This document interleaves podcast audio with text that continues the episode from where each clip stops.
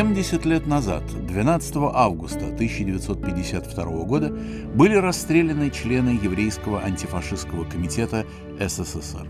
В список обвиняемых вошли Соломон Абрамович Лазовский, бывший заместитель наркома иностранных дел СССР, начальник Совинформбюро, Исаак Соломонович Фефер, поэт, секретарь Еврейского антифашистского комитета, Соломон Леонтьевич Брегман, заместитель министра госконтроля РСФСР, Иосиф Сигизмундович Юзефович, сотрудник Совинформбюро, Борис Абрамович Шемелевич, главный врач Центральной клинической больницы имени Боткина, поэт Лев Моисеевич Квитко, поэт и секретарь ревизионной комиссии Союза писателей Перец Давидович Маркиш – писатель Давид Рафаилович Бергельсон, поэт Давид Наумович Гофштейн, актер Вениамин Львович Зускин, академик Лина Соломоновна Штерн, журналист-переводчик Леон Яковлевич Тальме, старший контрольный редактор Госиздата Илья Семенович Ваттенберг, редактор международного отдела Совинформбюро Эмилия Исаковна Теумин, переводчик Еврейского антифашистского комитета Чайка Семеновна Ваттенберг-Островская. Только академик Лина Штерн осталась в живых.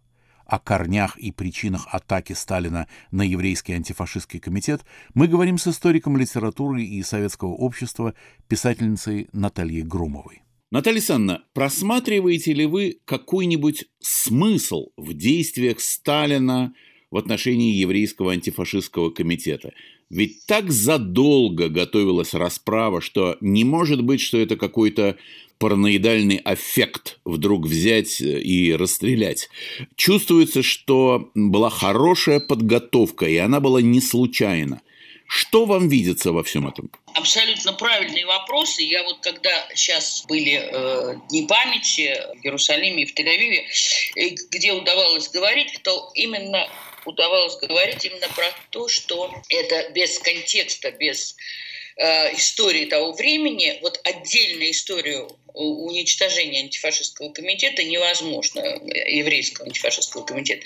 Конечно, это сложилось. Конечно, и здесь есть один главный, конечно, убивающий парадокс, когда мы смотрим на эти события, это то, что евреи, которые прошли и в том числе советские евреи, через Холокост, да, через самые чудовищные вообще злодеяния, которые открылись всему миру и вообще всем, вдруг попадают как бы во второй этап уничтожения, уже советского уничтожения, да, потому что советская власть все-таки позиционировала себя страной борьбой с фашизмом. Но то, что развернулось, оно было не, непредставимо да, вот в такой стране. Поэтому здесь надо, конечно, начинать э, с 1945 года, с того, как поразительно складывалась послевоенная обстановка в СССР и среди интеллигенции в первую очередь.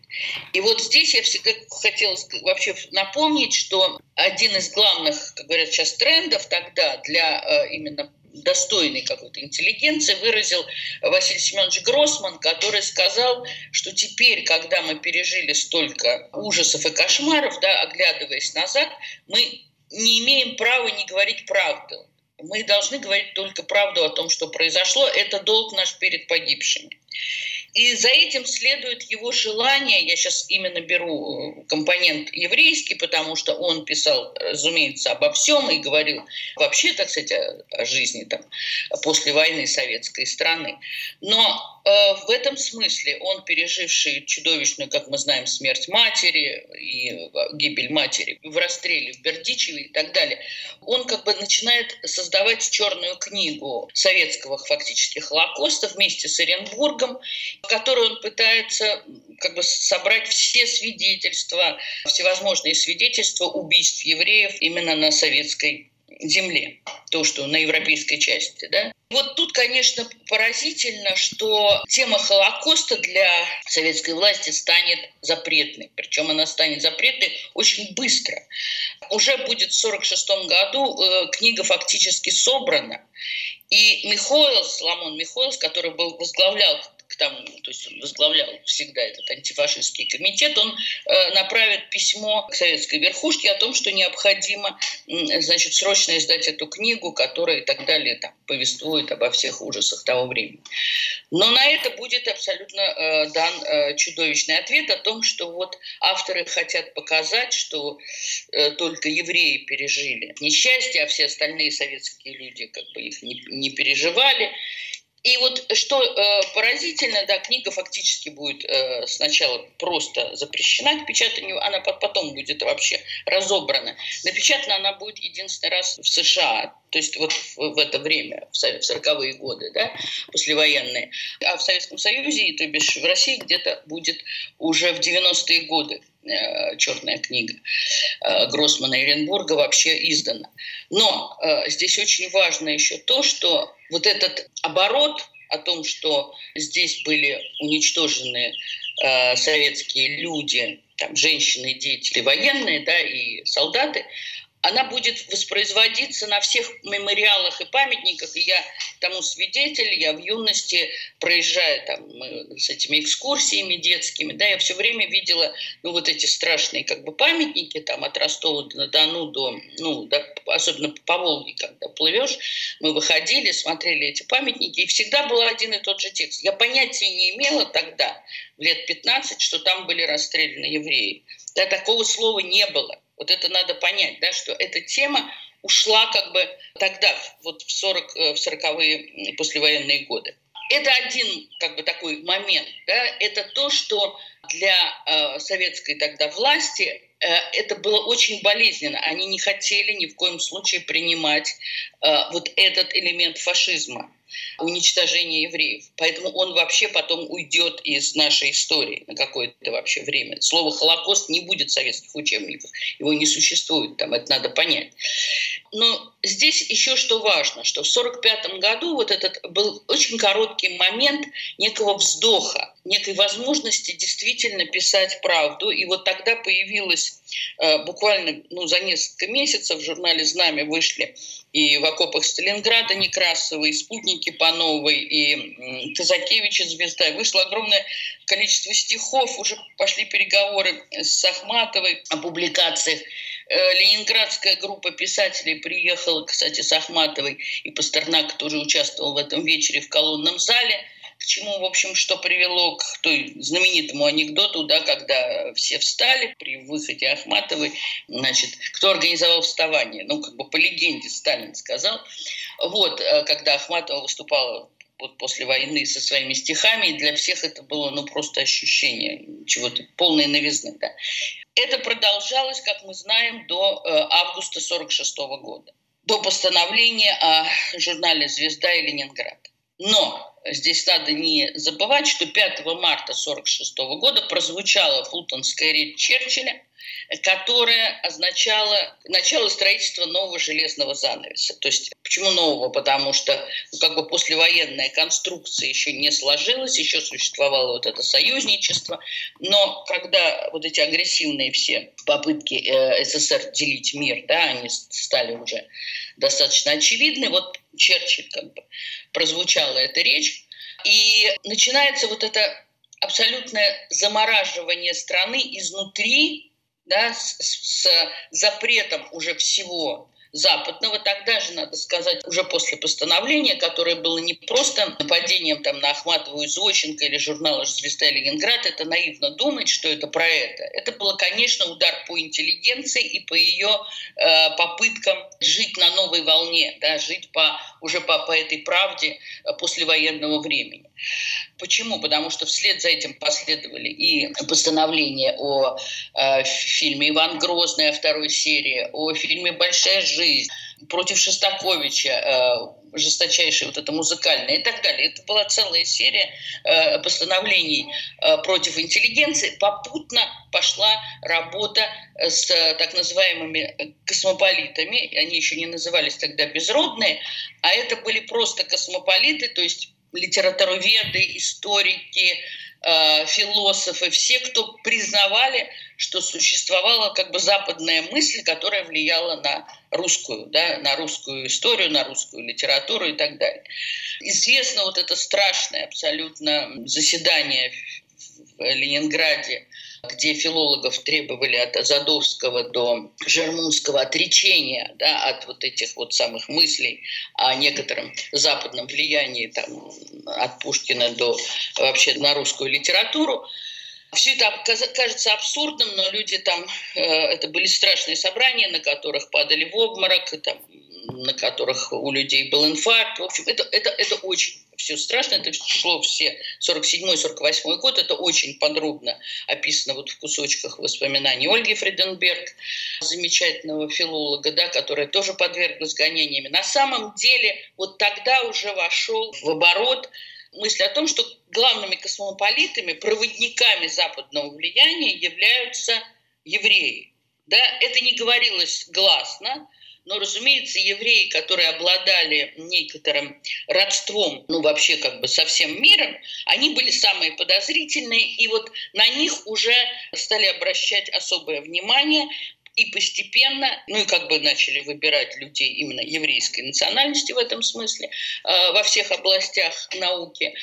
И э, постепенно это уже потом придет к такому разгулу антисемитизма, но прежде тут надо сказать, что, опять же, происходили очень серьезные процессы, а, потому что в конце 1947 года начинается готовиться убийство Михоэлса. Соломон Михоэлс – руководитель антифашистского комитета, э, и не просто руководитель, он был еще, возглавлял э, замечательный театр «Гассет», человек очень авторитетный. Значит, тут сразу надо объяснить все-таки, что такое был антифашистский еврейский комитет, который, собственно, придумал не он, а в 1941 году прибыли э, в, э, два еврея-антифашиста из Польши в Советский Союз, которые предложили объединить евреев вот, вот в такой антифашистский всех евреев мира, в антифашистский комитет, э, чтобы ну, как бы уже когда начались эти страшные убийства и гонения, этих евреев, надо сказать, э, одного замучили на следствие, их тут же посадили, второй просто покончил с собой на Лубянке. Но идею товарищ Сталин замечательно тут же использовал. Ну, конечно, никто об этом широко не знал. А вот, а идею, в общем, собрали видных евреев страны. Возглавил это сначала Михоэлс, а заместителем был Лазовский, который возглавлял Софинформбюро потом в 1942 году. Идея была очень простая. Надо было э, э, как бы собирать деньги с эм, мирового еврейства на поддержку советской армии. Вот, собственно, э, и поддержку, ну, понятно, а, как бы антивоенная идея, но, э, конечно, за этим должны были стоять большие деньги. И Михоэлса вместе с поэтом Ицхаком Фефером, которого, к несчастью, успели завербовать уже, он был вообще всегда очень советский поэт, и его легко было взять, он должен был следить за Михоэлсом в Америке.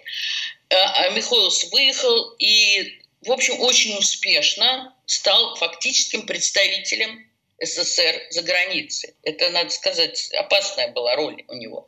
Да, но он встречался с Чаплином, он встречался с Эйнштейном, он встречался с огромным количеством людей, которые с удовольствием жертвовали деньги на идею спасения да, э, вот, армии и так далее, на армию э, Советского Союза и вообще на, на все.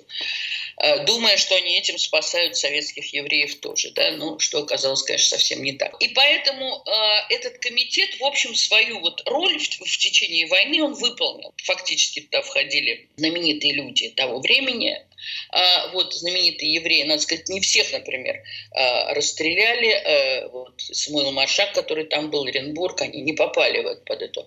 Перец Маркиш, ну, мы их еще, так сказать, можно их всех назвать, именно расстрелянных членов. Вот. Но суть в том, что после того, как они вернулись, и, в общем, уже когда э, война закончилась, этот комитет, он, при том, что существовал, э, э, кстати, он же не один был, был так называемый славянский комитет, был женский комитет, был, ну, как это всегда, любили создание разных организаций, но они были более формальные. А еврейский антифашистский комитет обладал, конечно, некоторой своеобразной а, авторитетом и властью.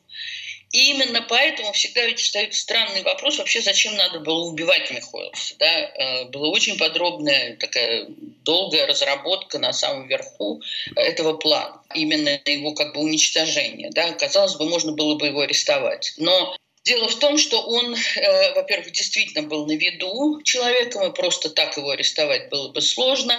А во-вторых, за Михоэлсом тянулся еще какой-то странный след, который в тот момент у Сталина как раз были в свое сумасшествие по поводу э, того, что кто-то знает о его личной жизни, о жизни Светланы. И вот один из арестованных людей из окружения фактически Сталина назвал Михоэлса, который что-то знал, будто бы, значит, о жизни Светланы Аллилуевой. Вот насколько это все, весь этот маразм, он всегда э, смахивает на, ну, как бы у всех тиранов похожие какие-то сюжеты. И это тоже, кстати, было еще одним условием его гибели, потому что, значит, э, Сталин перед этим посадил всех родственников Аллилуевых.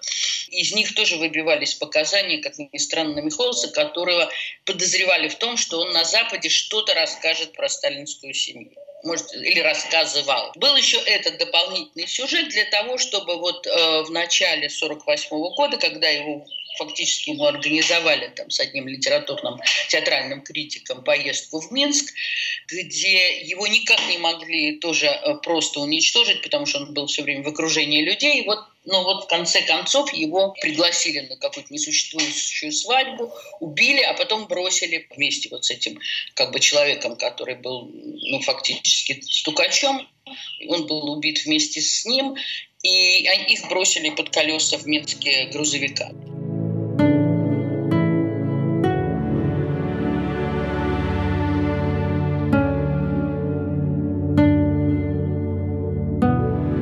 Выпуск «Поверх барьеров на волнах свободы».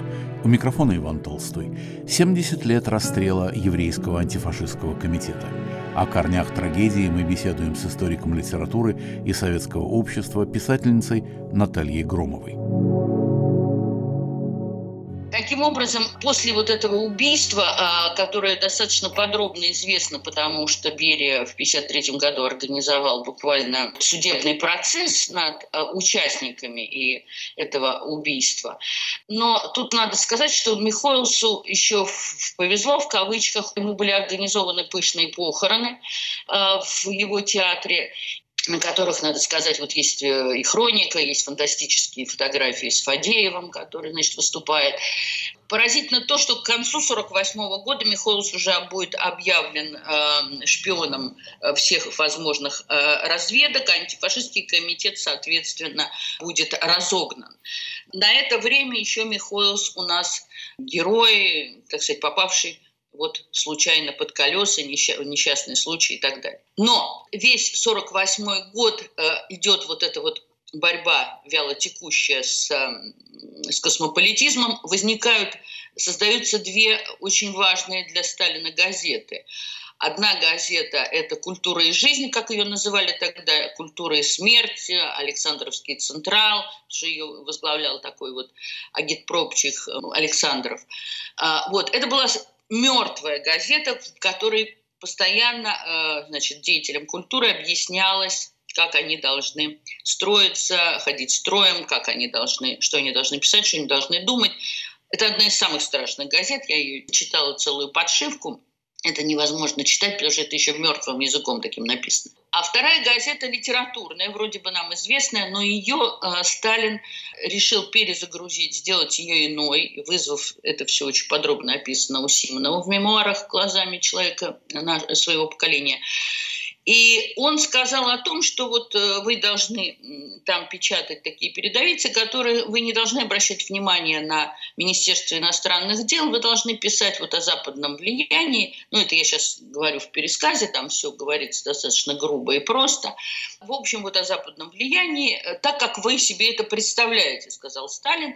И как э, пишут э, современники, на следующий день, вот после этого разговора, появилась первая статья Гарри Труман в коротких штанишках, дальше просто пошли карикатуры и оскорбления в адрес Запада, да?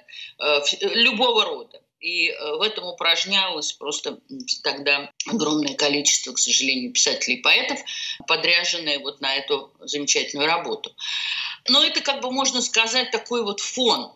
Но переломный, как мне кажется, э, моментом было еще еще, как ни странно, образование государства Израиль в 1948 году, в мае месяце, было организовано, и Сталин делал огромную ставку на то, чтобы это государство играло как бы на его э, стороне и выполняло некие его планы да, на Ближнем Востоке.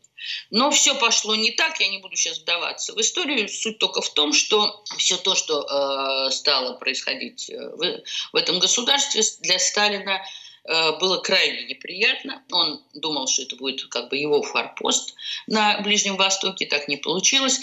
И более того, когда была приглашена осенью Голда Мир, и она приехала и решила встретиться прямо перед э, Московской центральной синагогой на улице Архипова с евреями, туда собралось огромное количество евреев советских, э, которые ее, понятное дело, приветствовали в безумной радости и счастье есть, эти фотографии, есть эта хроника. И эта встреча тоже вызвала большое бешенство, как я понимаю, вождя, потому что его, в общем, советские евреи вдруг его тоже как-то как развернулись к нему не так. Да? То есть они оказалось, что они вообще могут радоваться вот так кому-то другому. В общем, это, это вызвало неприятные э, всякие эмоции, я бы сказала, даже такой силы, что именно за этим начинается после этой встречи, после отъезда Голдемир начинается вот эта вот настоящая атака.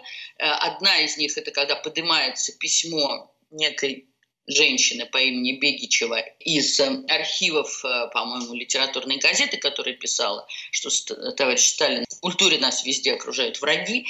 Э, и вот я хочу вам сказать, что все театральные критики, вот, которые поносят наши советские прекрасные пьесы Сафронова, Сурова и Корничука, да, вот они окопались тут-то и тут-то, они прячутся кто-то за русскими фамилиями, значит. В общем, вот с этого письма, собственно, которое лежало, еще раз говорю, нетронутое, начнется дело театральных критиков, которое будет своего рода ширмой. Вот эта вся компания, она будет абсолютно отвратительной, потому что в ней будет участвовать Фадеев, евреев, кто в ней только не будет участвовать. Самое страшное, что это была кампания травли очень многих э, евреев-фронтовиков. Там были просто грязнейшие истории, за которые всем было стыдно, а на собрании надо было ходить.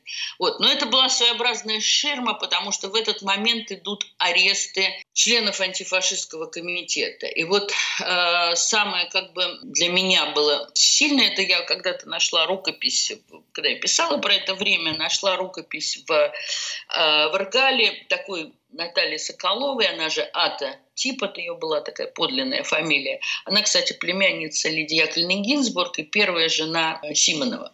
Но это все мало кто знает, но неважно. В общем, у нее была рукопись под названием «Антикосмополитизм», где она собирала свидетельства своих современниках, что было как бы внутри, о чем говорили люди. Да, этого, этого, кстати, осталось очень мало, этих свидетельств. Хотя время было близкое, но уж очень оно было мрачное и отвратительное и как люди не хотели его вспоминать. И вот она там рассказывает э, удивительную историю про то, что предшествовало аресту Льва Квитко, чудесного детского поэта, который писал на идиш и он, собственно, известен всем, конечно, его переводил Маршак, Чуковский, вот эти знаменитые слова там, стихи Анны Ванна. Наш отряд хочет видеть поросят. И, ну, масса замечательных абсолютно стихов, которые все знали. И вот его все очень любили. И надо сказать, что Фадеев, который, я говорю, он одной рукой участвовал в каких-то ужасных погромных кампаниях, другой он конкретно каких-то людей пытался вытащить. И в частности, он пытался спасти Квитко и организовал, Наталья Соколова описывает эту историю, как он устроил ему юбилейный вечер в ЦДЛ уже фактически накануне ареста. Все было понятно, уже в его дом врывались, уже переворачивали там вещи.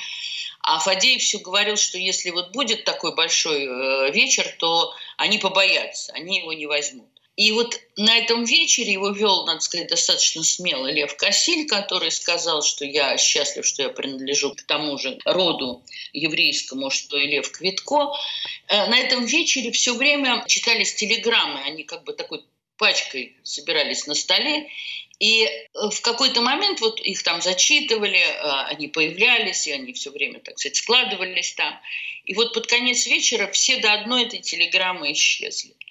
И люди, которые их посылали, они тоже э, потом пострадали частично от э, всего этого. То есть э, прямо скажем, что арест коснулся действительно членов антифашистского комитета, в основном пишущими на идиш. Да? Это было еще ведь такое продолжение разгрома языка, который не закончил Гитлер, как ни странно, потому что Гитлер, фактически уничтожив европейское еврейство, он ведь уничтожил и тот язык, на котором оно говорило.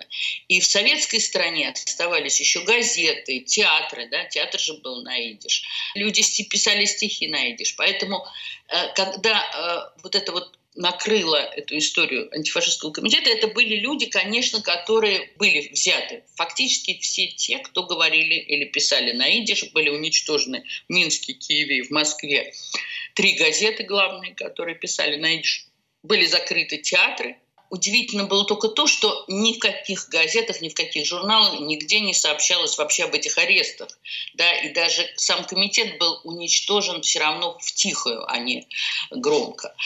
И поэтому начинаются эти страшные аресты, и Самуил Галкин, которому удалось выжить, да, вот есть его рассказы очень сильные и страшные. Но я хотела только рассказать то, что мне рассказывала еще Марёсина Белкина, уж если да, закончить историю с Квитко, как она находилась в, в Малеевке, приезжала к своему больному мужу, и она приехала из Москвы только вот в день, когда арестовали Квитко, это был начало 49 -го года, э, зима. И ей все сказали, что так как у Галкина очень больное сердце, у Самуила Галкина, чудесного поэта, то вот чтобы она ему не говорила ни в коем случае об аресте Квитко. Потому что все сообщали друг другу только на ухо. Даже по телефону этого не говорили. Но как она мне говорит, что мгновенно каким-то фантастическим образом мгновенно все все узнавали, вот так вот передавая друг другу. И она говорит, а, а что мне делать, если он меня спросит? Ну вот надо прятаться от него. И вот она говорит, я хожу по коридорам Малеевки, пытаюсь как бы не встретить Галкина, и слава богу, его нигде нет, да. И она уже поздно вечером заходит в душ, там такие были общие душевые, женские, мужские в самом конце коридора. И она говорит, я выхожу, и стоит перед, э, прямо передо мной стоит Галкин, и говорит только одно слово. Он говорит, кто? А я ему говорю, Квитко. И он говорит, мне отвечает, следующий я. Я ему говорю одну только фразу, а почему вы? Он говорит, а почему Квитко? И, говорит, и мы расходимся по своим номерам. И ровно на следующее утро приезжает машина уже за Галкиным прямо в Малеевку, при том, что было известно, что он с больным сердцем, так же, как чудовищный арест Вениамина Зускина, заместителя Михоилса, прекрасного артиста, который э, лечился сном. У него, в общем, началась депрессия после смерти Михоилса, потому что, кстати, многие понимали, что это убийство из его окружения. Вот. И его лечили сном, и он фактически там не выходил по, по несколько дней из состояния сна. И вот в этом состоянии медицинского сна его э, на носилках он был арестован и проснулся уже в камере, где начались эти допросы. И что тут надо сказать? Вообще это э, по-своему дело было удивительное, потому что все эти люди, пожилые многие, там был и директор института Шмейлович известная. Там была вот э, Лина Штерн, единственная выжившая, ну, которая тоже попала под эту расстрельную статью, но ее в последний момент освободили. Она занималась, собственно, геронтологией и, продал, и возможностями продления жизни. Говорят, что именно поэтому и сохранили жизнь, потому что Сталин очень надеялся на эти разработки. Но я хочу сказать, перец Маркиш, вот там много было разных людей, и поэтов, и артисты, и люди самых разных профессий, но очень известные, очень э, видные люди. И надо сказать, что почти все э, следствие было основано на показаниях в основном и Фейфера, э, которого, еще раз говорю, в общем, он был действительно, но он и сам был жертвой да, потому что его мучили, и, в общем, все было очень страшно. Но на его показаниях строились э, фактически все следственные действия. И поразительно то, что когда они дотянули этот процесс вот до 1952 года, то каким-то невероятным образом уже на вот этом закрытом кошмарном суде все фактически отказались от своих показаний. Это, надо сказать, редкий случай. Они же проходили по одному делу. И происходит то, что Фефер, который на основании э, его показаний было дело, вынужден был отказаться тоже. И на этом суд вынужден был остановиться. Судья Чепцов был в некотором, так сказать, затруднении, потому что он не мог вынести э, никакого приговора. Начались вот эти бесконечные, значит, переговоры о том, что он сказал, что у него нет оснований, да, потому что, ну, даже для советского протокола все равно нужны были, ну, хоть какие-то основания.